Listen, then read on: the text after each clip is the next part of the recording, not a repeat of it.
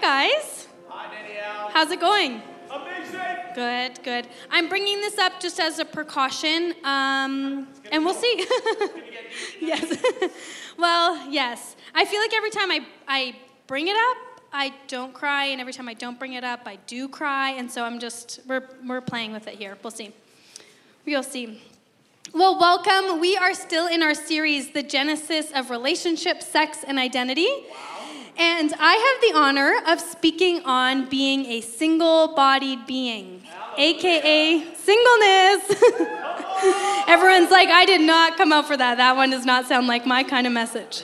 Um, but no, I think it's going to be really great. I'm honored to get to be in the series. We started off with Cody, who spoke on uh, our bodies and us being a bodied being. And then we had Pastor James, who talked about being in relationships and how we interact with one another. And tonight we're going to talk about being a single bodied being and how that affects us personally, how it affects those that we are in relationship with, and then uh, what that looks like in light of eternity. And so I'm excited. I'm going to start off with uh, scripture and then I will pray. Then we will get into it. So in Romans 1, uh, verse 25, it says, They exchanged the truth of God for a lie and worshiped and served what has been created instead of the Creator, who is praised forever. I'm going to read it one more time. They exchanged the truth of God for a lie and worshiped and served what has been created instead of the Creator, who is praised forever. So, God, I thank you so much that you are in this room, that you are already moving and working in the hearts of each individual that came. I thank you that you have planned days, months, years in advance for each one of us to be in this room, to be in these seats, so you could speak to us, that you could bring healing and revelation to each heart in this room that you knew that we would be here and we needed to glean something from you. And so I ask that we would be in this room open handed and open hearted to trade in the lies that we have believed for the truth of God. I ask that this would be a room that seeks to praise solely the Creator instead of the creation, instead of what has been created. So we focus our eyes on you, we focus on heaven, and we allow that to be our guide tonight.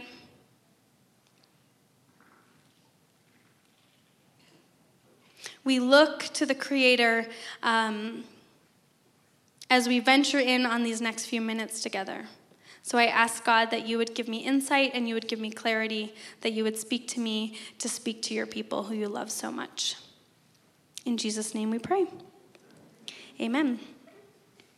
And so when you think about singleness, um, it's, all, it's important to go back to the beginning of time. I want to go back and start where we were created. We were created as a single body. We came into this earth as a single being unless you were a conjoined twin. Um, and if you were, I would love to chat about that because that would be interesting. But we come into earth as a single body. We spend our time here on earth as a single body. We die as a single being and we go to eternity as a single being. And so it's incredibly important for us to spend time on this tonight. And so, when we consider one of the first commandments given to human beings, we come up against one of the most communicated four words, which is to be fruitful and multiply which seems like the opposite of singleness. it seems like, well, yes, that should have been for James's message uh, on relationships, but it is one of the first commandments that we are given, and also later on in Scripture, we see that we are also told that it is that we should be encouraged to, if we can remain single, be single. And so it starts off with a bit of a contradiction. Do we need to be fruitful and multiply, or do we have freedom to be single?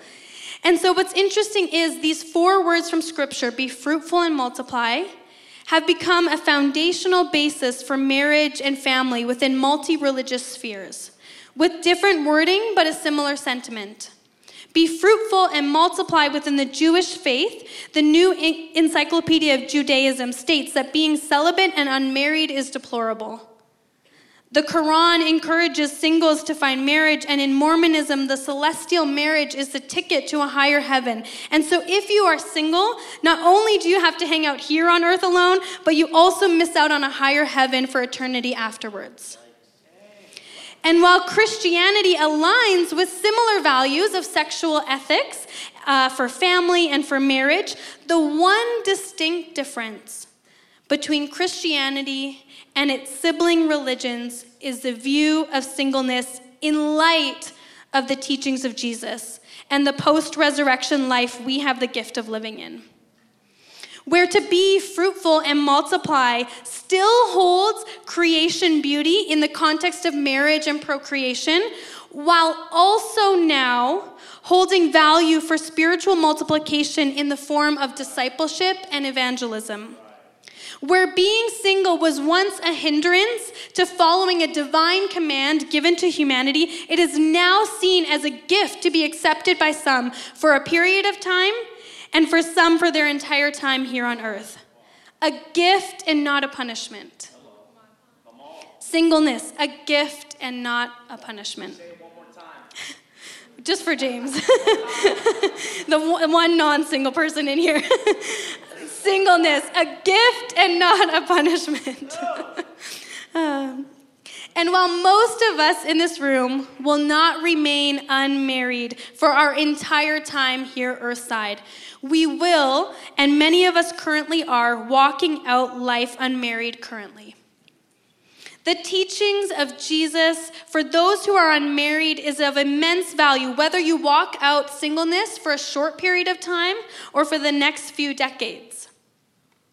We arrive here as a single body, uniquely designed by our Creator. We die as a single body, and we enter into eternity as a single body restored. The conversation around singleness is one of great value. Especially in our culture now, as the median age for young adults getting married is now at 30.6 years of age for both male and females. So I am expired. the uh, that wasn't even that funny, but thank you. the length of time that young adults are spending unmarried is increasing with every generation, making us the generation that has experienced walking singleness as a whole the longest thus far in history. If you're in here already married, James, Cody, Levi, a few of you, then consider yourselves lucky because you have already beat the statistic. Where the rest of us have to navigate things like college and career and renting or buying a home as a single individual, where previously, in generations past, these life milestones would be accomplished with a partner or a couple. The number of single young adults is increasing, and yet the church statistics don't reflect a similar pattern as the data. Studies show that there is greater presence at a church service across the board, not here, of widowed singles than never married or divorced individuals. There's more widowed singles attending church than those single individuals who have never been married. And additionally, Studies also show that a single individual is half as likely or less to receive leadership roles compared to their, compared to their married counterparts in a church setting. How many in here have felt less than or less valuable because they are single? I saw a few tiny fingers come up. Not a full hand, but. How many in here have experienced rejection and watched their confidence dwindle? How many have felt they've missed out on opportunities within the church because they are single? And especially for single women, how many have felt that they've missed out on opportunities within the church? The leadership opportunities for single females is even less than males with the same attributes. And I think all of us can relate to having our value be tied and swayed to another individual, what they think about us, what they say about us, what, their, uh, what promotions we're getting, what job opportunities we're getting. But isn't it kind of heartbreaking and tiring? To have our value be so swayed by the thoughts and opinions of another person? I know I am incredibly tired of it. Oh my goodness, I already could cry. because it's this never ending dopamine cycle where we get a feel good moment from a friend or a stranger where they give us a compliment, they say something really good about us, they praise you, they praise your work, you did a really great job. And then when those feel good emotions start to die down, we find ourselves needing another hit, another compliment, another praise, another promotion, another opportunity again. And it's this cycle that just keeps going around and around. And I don't know about you, but I find it extremely tiring. That the value of my body, the value of my being created by the one who created the heavens, is still tied to those around me and what they say about me. And I would really rather it wasn't. When we look at scripture back at Adam and Eve, we see that they were both naked and felt no shame. In our original design, we were formed with a lack of shame. A lack of shame internally and a lack of shame in relation to another being. See, our exterior physical nakedness reflected the interior fullness of being fully seen by another as God sees us. Man and woman see and know each other with all the peace of exterior and interior gazes, creating the fullness of interpersonal intimacy and communication on the basis of the communion of persons through a mutual self gift. Nakedness signifies the original good of God's vision of the pure inherent value humanity was created in. And then after sin, when first sin came in, there was a radical change in the meaning of original nakedness. After sin, there was fear. I was afraid because I was naked and I hid myself. In shame, the human being experiences fear with regard to now his new self that he has discovered. And this is substantial, the substantial fear of his own self. But it also involves an instinctive need for affirmation and acceptance. Where now we are seen and we are, are ashamed and we are naked, but we also, and we want to hide, but we also want to be accepted by another.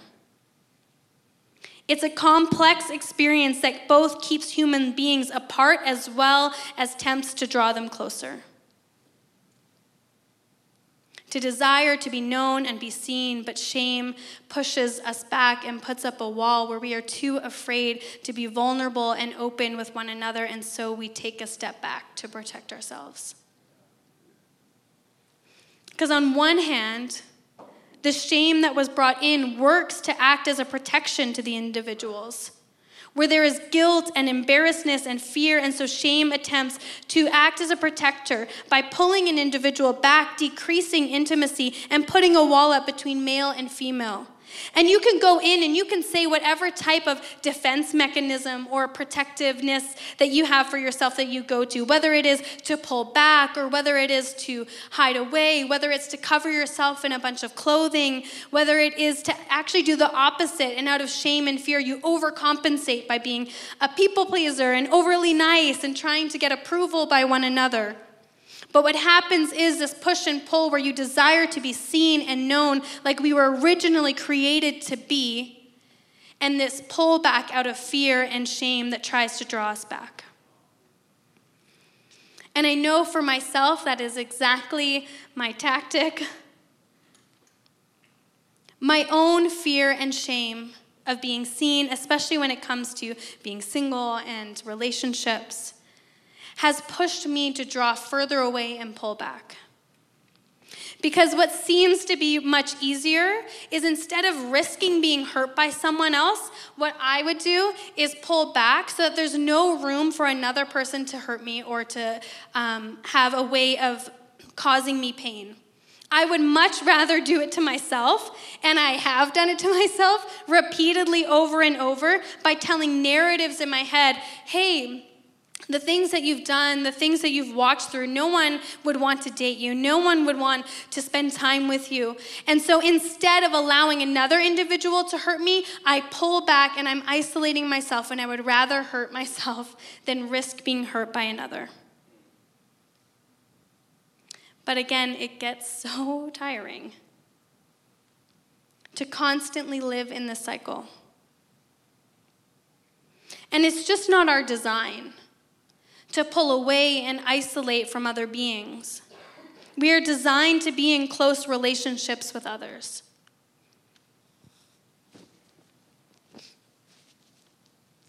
And whether it's ourselves that are hurting ourselves by self sabotage and pulling ourselves back and not allowing ourselves to try for opportunities, relationships or others, whether it's a promotion or whether it's to step out and to maybe try and join the worship team, whatever it may be. Whether we would rather self sabotage or not give ourselves the opportunity to fail or be hurt, or whether we are being hurt by one, by one another.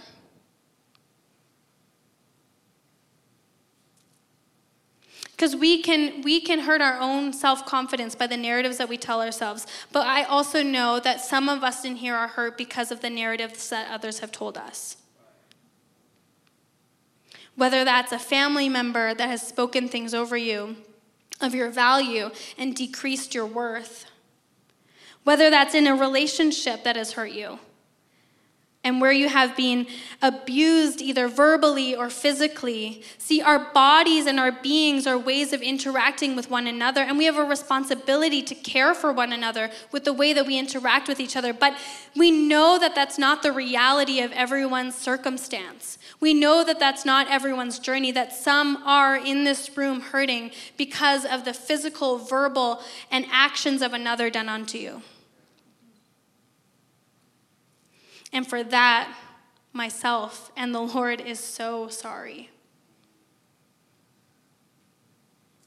That your value and the way you see yourself has been diminished by another because that was not God's design for you.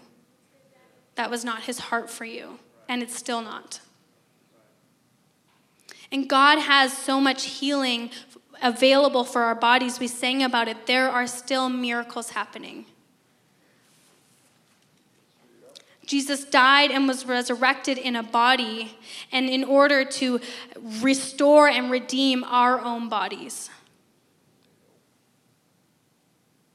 We had Cody share a few weeks ago that um, when we pass away, when we are resurrected, that some of us may still carry scars, but they will no longer debilitate us or disable us. We may experience pain and trauma to our bodies here on this side of earth, and we may get healing here on this side of earth, but there is a promise of healing uh, when we are resurrected to heaven. And that the scars that you have walked through, the things that have hurt you and harmed you, and the things that have stolen things from you, that that is not allowed to have authority over your body.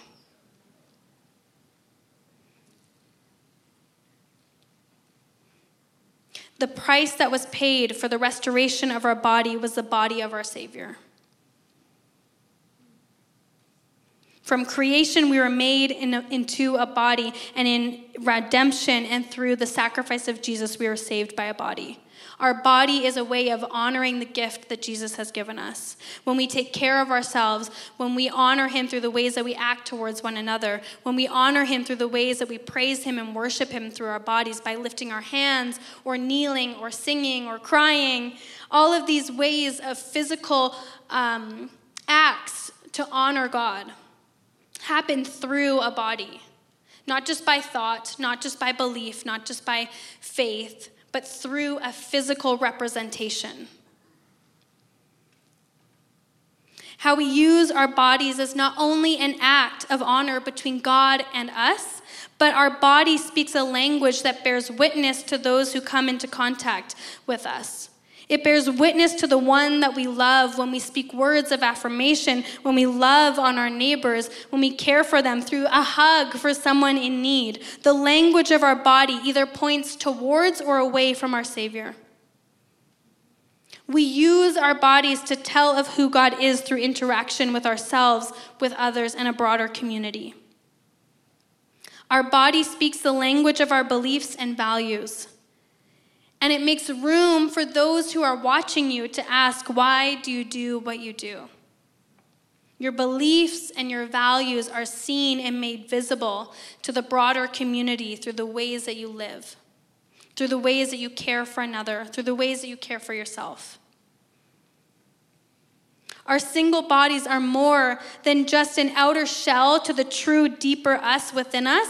They are an integrated and integral part of our design. When we worship the Father, we may lift our arms, dance, sing, kneel, but we use physical substrates to vocalize with or without words the position of our heart. Our bodies hold value. They hold value because we were created by our Creator and uniquely designed. And they hold value because they allow us to honor and worship our God. To Him alone and to Him through the ways that we interact with others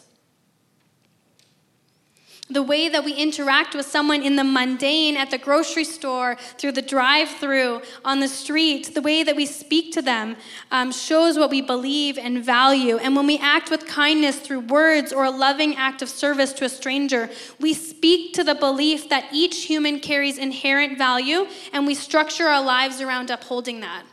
We are called to be a community of individuals that shows with physical demonstration the love of Jesus to our neighborhood and our community. We also show what we value and believe when it comes to interpersonal relationships, whether in friendships or romantic relationships.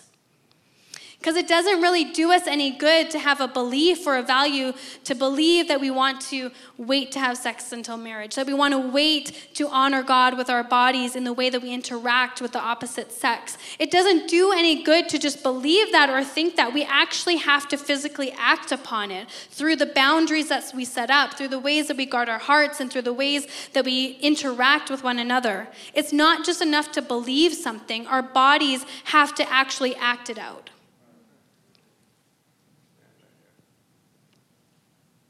To believe that we honor God by respecting the body He gave us and also the body He gave someone else.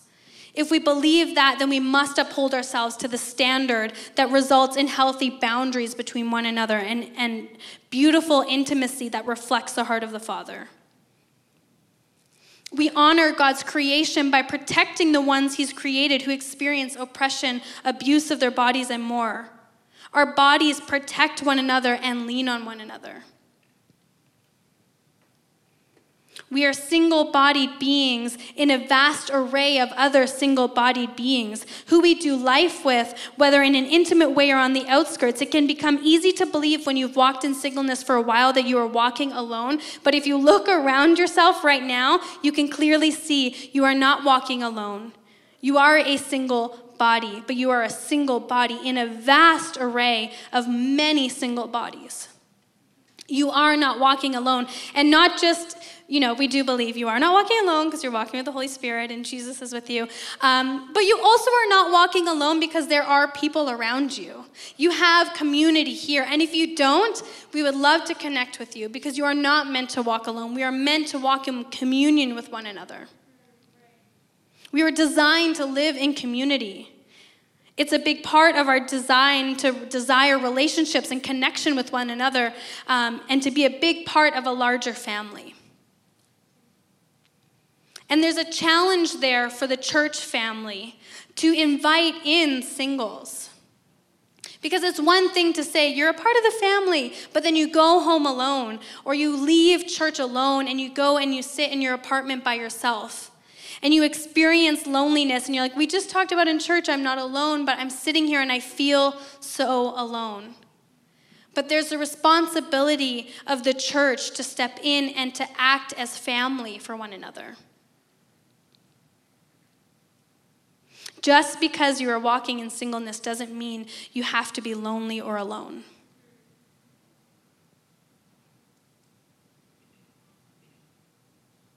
And I know, as someone who is almost 32 uh, this week, this week I've been saying I've been, I'm 32 for like the last like two weeks, so it's um, I'm being honest up here by saying almost 32.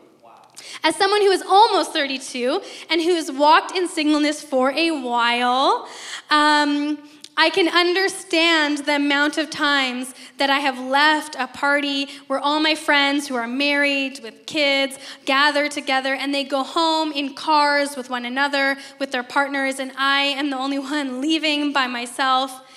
And it's easy to feel a pity party, to feel alone, to feel like I'm missing out or behind. But I would challenge us in those moments to not allow ourselves to feel alone, to be reminded, A, of the fact that I was just with a community of individuals 30 seconds ago before I got in my car. So I'm really not that alone. But also to remind myself, and a challenge to remind ourselves in those moments where we feel behind or we feel like we're not caught up with the rest of our friends or our peers, to believe and trust in God's good timing. To believe and trust that if you are walking in singleness now, that you are walking in singleness now for a reason and a purpose. And to believe that God's plan is actually the better plan. And I think sometimes that's where we get trapped is we feel lonely and we feel sad because we're you know single and we see our friends who are dating and we're like, okay, we're gonna work out jealousy and we're gonna work out all these other things, which is important. But I would encourage us and urge us to really ask ourselves and to question and challenge ourselves, do we actually believe that God's plan is good? If you have a desire of your heart, and maybe it's not to be in a relationship, but even another desire of your heart that you are waiting on, or a miracle that you are waiting on, to believe and trust that if you have not seen it come to pass yet, that it is God's greater plan for your life. And I find so much comfort in that.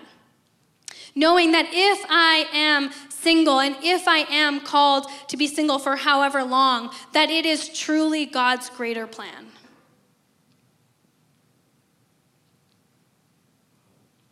And that becomes harder and harder the longer you wait. But I would encourage you to have a community of friends who can encourage you and challenge you in this area and not allow ourselves to sit in this camp of feeling alone or sad for ourselves because that just honestly takes up way too much of our time. There's so many better things to do than to spend our time feeling sad and upset about being single, being sad or upset about not being chosen. It's valid. Those are honest emotions. I have felt them, as I'm sure most people here have. But let's just not sit there for too long. And I am the queen of like sitting in sadness. So trust me, if I'm saying that, that's a big deal. Because I could sit there for a long time. So, but that honestly has been the greatest gift to me is that challenge to trust God's timing. And if you do not believe, that God's plan for you really is the greatest, that His timing is the best timing, then just talk to Him about that. There's no shame in saying, I actually don't believe that being single is the better plan for my life. And hear what He says. Maybe He says nothing. Maybe he gives you a vision or um, reignites a passion that, that he has for you to spend time on.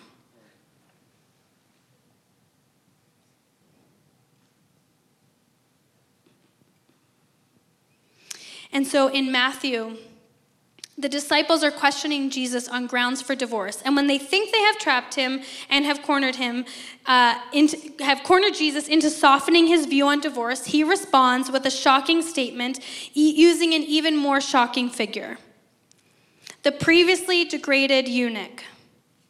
And so in Matthew chapter 19, verse 12, it says this For there are eunuchs who have been so from birth and there are eunuchs who have been made eunuchs by men. And there are eunuchs who have made themselves eunuchs for the sake of the kingdom of heaven. Let the one who is able to receive this receive it.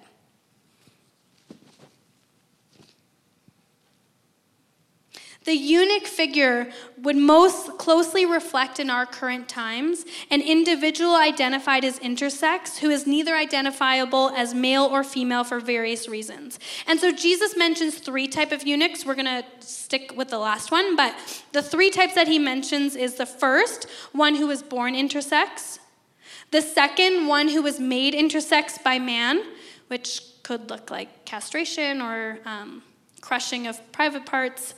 Um, and thirdly, which is the one we're going to focus on, lucky me. and thirdly, uh, which is the example we'll look at, is one who does not get married and who remains single as a spiritual rather than physical rationale. It says the third one is a eunuch who has made themselves eunuchs for the sake of the kingdom of heaven. The third category is one, oh yes, I said that. a eunuch historically would have been an individual who, who would have not gotten married. Due to the inability to procreate, they wouldn't maybe have been a suitable candidate, they couldn't have had children, they wouldn't have had heirs to come after them for the family line. And so, therefore, Jesus is referencing an individual who remains single for the kingdom of heaven. Because the historical figure of a eunuch was unable to procreate and remained unmarried, he or she had no lineage or family heirs, meaning that they had no way of planning for their future, making them an incredible symbiotic relationship with the monarchs at the time. The eunuch had no one else to serve or care for as they were a single body. And so they were able to provide undivided loyalty and service to the reigning monarch and the monarch in return provided stability and a future. See, they were fully dependent on the king, and they were fully loyal to serving the kingdom's needs. Jesus is using the figure of a eunuch as a model of what undivided loyalty to and dependency on the king looks like. And Paul echoes a similar statement in 1 Corinthians where he talks about how an unmarried man is concerned about the Lord's affairs, where a married man is concerned about the affairs of this world and how he can please his wife. His interests are divided. And so most people hear this uh, verse about being a eunuch for the sake of the kingdom. Those who shall receive it shall receive it. And most people say, no thanks. I would rather not receive that. That is not my calling. Um, that's not me. But the beautiful thing is, is that whether or not you experience being a eunuch for the kingdom for a period of time, or you feel called, or God asks you to be one for your entire lifetime, there's an incredible beauty in this level of dependency on the king and undivided loyalty to serve him for the rest of your life, where your interests are not divided. Singleness is this beautiful gift where our time and our devotion can be solely focused on the Lord and where we require, require full dependency on Him. It is a time where we are not committed in marriage or parenthood that will require us to divide our time, but we have increased freedom to pursue the things of His kingdom. You can say yes to coming to Tehillah. You can say yes to going to TMS, TYMS. You can say yes to where He calls you. You can drop uh, what you're doing and go and with, when you are married and have children, those things become a little more challenging. There's a beauty in singleness where there's freedom to serve the Lord at this incredible capacity that becomes more challenging when you include more and more people that you're caring for in your life. What becomes, what starts as an outward, a great outward expression of his kingdom, as you get married and have children, starts to become a more internal reflection of his kingdom in your home is incredibly beautiful, but it's a very different experience. And I am not married, uh, but I am a foster parent, as probably everyone in here knows now. you always see me bopping around with one or two over there during worship. I don't just bop for fun, it's, you know, to music. But since becoming a foster parent, I have started to understand this great challenge of having to re understand my time and my capacity. And honestly, in the last little while, it's been, it has been a really hard grievance for me. Where I had capacity and time to do whatever the Lord asked, where I had capacity and time to serve more, to meet with more youth, to mentor more young adults, to be able to go for more coffee dates and catch up with friends, to be able to drop things at a hat and be there for someone in need, to pursue justice and to pursue the marginalized communities, things that I love and value, and things that are such beautiful representations of seeing His kingdom come. And as I have and as I have invited these two tiny individuals into my home, I am finding my capacity for outside the home has started to become smaller and smaller. And yes, of course, fostering is an incredible ministry in itself, but there's a grievance of the things I once could do to serve Him that are much more challenging to do now.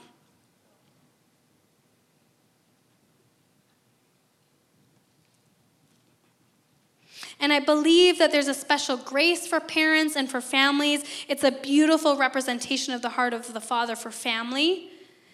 And that, you know, especially right now, I have two littles, uh, one and six, and so they take a lot of my time. Um, and I know that this is just a season of time. Um, but it does require a lot more attention at home than outside the home. And family is beautiful, and procreation creates the next generation, which is incredibly important. We are all here because of uh, family or procreation. well, procreation, your families could look different. However, the beautiful thing is, in the Old Testament, when we were asked and called to be fruitful and multiply, and where many believed that being fruitful and multiply, being married and having children, was what allowed you into the kingdom of heaven, which is what gained you points in heaven, that now family is beautiful and it's important, but it is not a requirement to enter the kingdom of heaven. You being single doesn't diminish your ability to receive restoration and reconciliation with the Father. You being single doesn't mean you're not going to heaven and you don't have the same um, gifts that God wants to give you. You being single doesn't mean that God is holding things back from you. We will all, followers of Jesus, find ourselves standing in front of the one who created us. And we will be asked what we have done with our time and with our lives. And we will be required to be accountable for what we have done. And I don't know about you, but I don't want to get to heaven and stand in front of the one who created me and the one who saved me and who saved my soul. I don't want to stand in front of them and be asked why what did you do with your life? And I said, Well, I did this and this. And they'd say, Well, what did you do with all these years in between? And I have to account and explain that, well, I was waiting for a partner. I was waiting for someone to stand beside me. I was waiting to not be single, or I was upset that I was single. And so I spent time wallowing and being sad and sitting around and waiting for you to find a partner for me to do these things with. I do not want to stand there and have to account for the time that I did not seek his kingdom and did not seek for his kingdom to come right now, right here with the resources that I have. So that is a reason for fostering, for saying yes, even without a partner. I always thought that I would want to foster one day. I always thought that I would, you know, well, I'm not going to try and guilt trip you, but you know, there's kids without homes. How can you say no, you know? And so, how could I not want to invite a child in? But I thought I would do it with a partner, and I just felt the Lord say one day, very quietly, very kindly, Well, why not now? And I thought, well, I could tell you a million reasons why not now. I live in an apartment, it is tiny. uh, I'm by myself. Um, I don't know how it's going to work. And I just felt this tiny nudge still. Well, why not now? And the band can come back up if they don't mind, my sweet friends.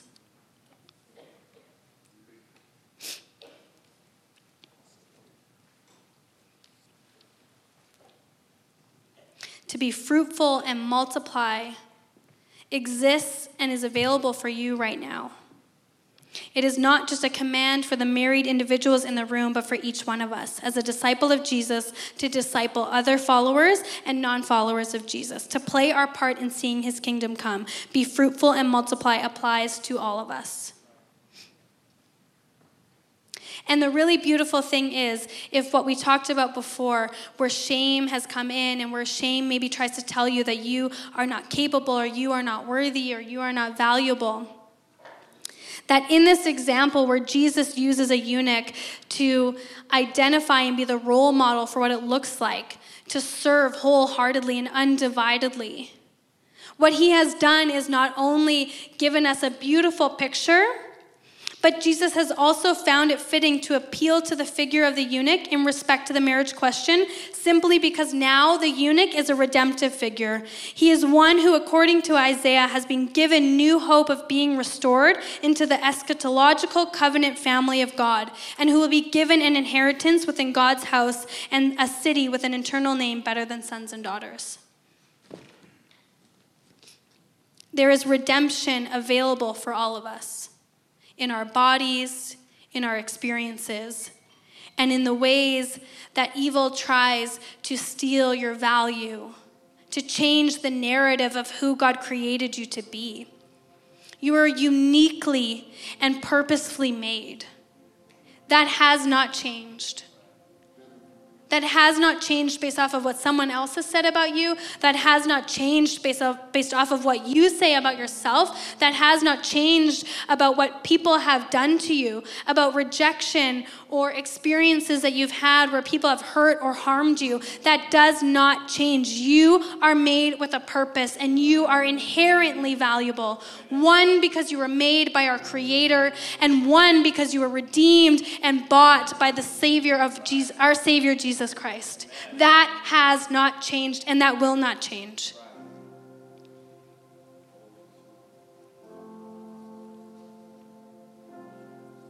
In Luke chapter 11, it says this A woman in the crowd raised her voice and said to him, Blessed is the womb that bore you and the breasts at which you nursed. But Jesus said, Blessed rather are those who hear the word of God and keep it. To be blessed is found in hearing the word of God and keeping it. True blessing is not found in physical family or in uh, how many people want to date you or ask you out or how long you've been single. Although family and partnership is incredible and beautiful, but true blessing looks like standing righteously before a righteous God and sharing in the community of the saints in an eternal inheritance before his throne. In light of eternity, would you consider what you want your life to stand for?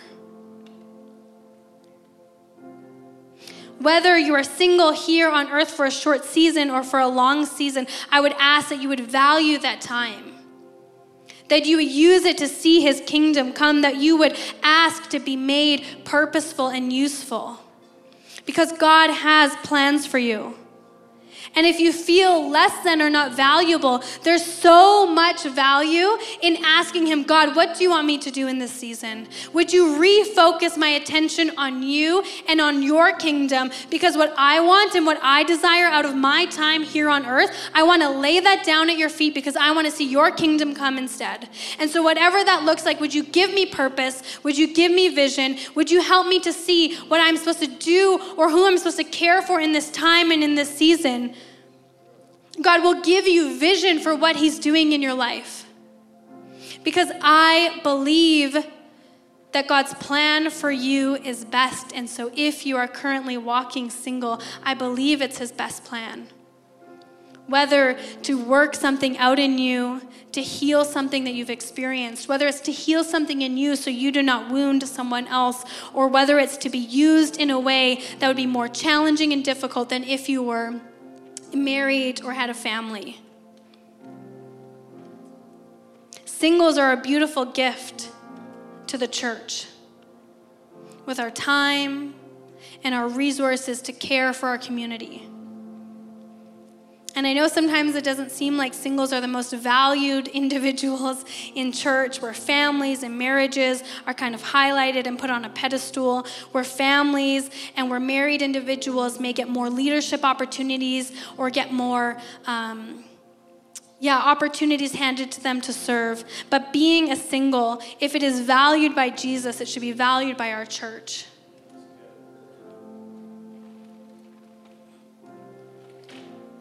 And so I'd love to spend time going into a ministry time. I would love to invite our prayer team up at the front. Yeah. Because as we go into ministry time, I want to ask you a few questions to consider. How will you spend this gift of time here on earth as a single bodied being?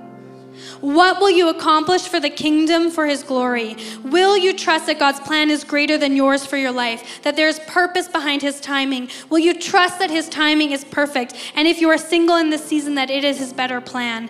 And so I ask, that if there are some of you in this room who are struggling being single or being in your own body, who feel that you have had trauma or pain either done to you or that you have done unto yourself, I ask that you would come up to the front for miracles and healing to take place in your body because it's not just for in eternity, but we believe for miracles in bodies right now, here today. I ask that if you have lost hope for the desires of your heart, for things that you are passionate about or waiting on, that if you need a reigniting of things that God has placed on you as something that you would desire to see come to pass, instead of laying it down out of fear or frustration or laying it down out of feeling like you've waited too long or the moments pass, I ask that you would come to the front for prayer. Those who need prayer or encouragement for resources or sources of family, we invite you to come up. If you're walking single and you feel alone, we would love to pray with you and we would also love to connect you to a community. And those who need to be empowered to walk a single life well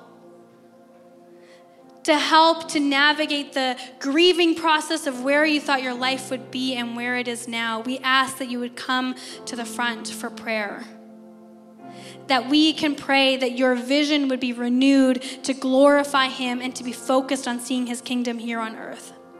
Through the lens of the pain of feeling alone, through the lens of feeling rejected, that you would still be able to focus on His kingdom here on earth. And lastly, for those who need a renewed faith in the goodness of God's plan for our lives, I ask that you would come forward for prayer.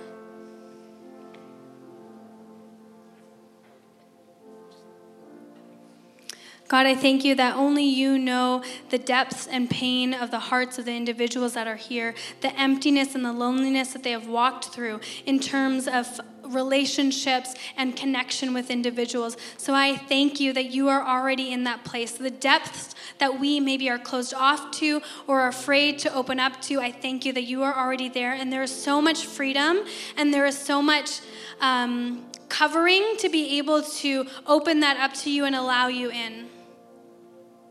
God, I thank you for the examples that have gone before me to show me what it looks like to live out and walk a beautiful single life with one who walks with hope and faith for your plans and for the desires of our heart to come to pass. For the ones who have never questioned your faithfulness and your goodness in our lives, I thank you for the ones that have gone ahead. And I pray that you would bring someone or multiple people for the community here in this room to be an example of what it looks like to live live out and walk out a beautifully single life where there is no reflection of loneliness or missing pieces, where there's no reflection of less than or not enough, that we would see individuals who walk out singleness with beauty and with wholeness and restoration, that we would see them live out, walking out your kingdom here on earth. Would we see more and more examples of this? Would you highlight these individuals? Would you give them spaces to be able to communicate about what it looks like to walk in communion with you with solely the desire to see your kingdom come? Would we be a community that lays down our desires for our own lives and not just a community that sings about it, but a community that truly does it? Where you say, and if you ask us to walk out the rest of our lives, the next 60, 70 years that we are here on earth, that we will say, okay, because we desire more to see your kingdom come, that we know that we have an eternity to look forward to, and that this time here on earth is just a moment, a blip in time compared to eternity. And so we ask that we would be, that a revelation would happen within us where eternity is our focus. And so time here on earth we know is short and fleeting. And so we will not spend our times with our own desires for our lives, but for your desire for our lives, for your desire for our community, and for your kingdom to come. We truly do desire your kingdom here on earth and for you to be glorified. And if that looks like walking out a single life, then we say yes for however long you ask us to. Because your kingdom matters more than our desires for our lives. And so we lay it all down in Jesus' name.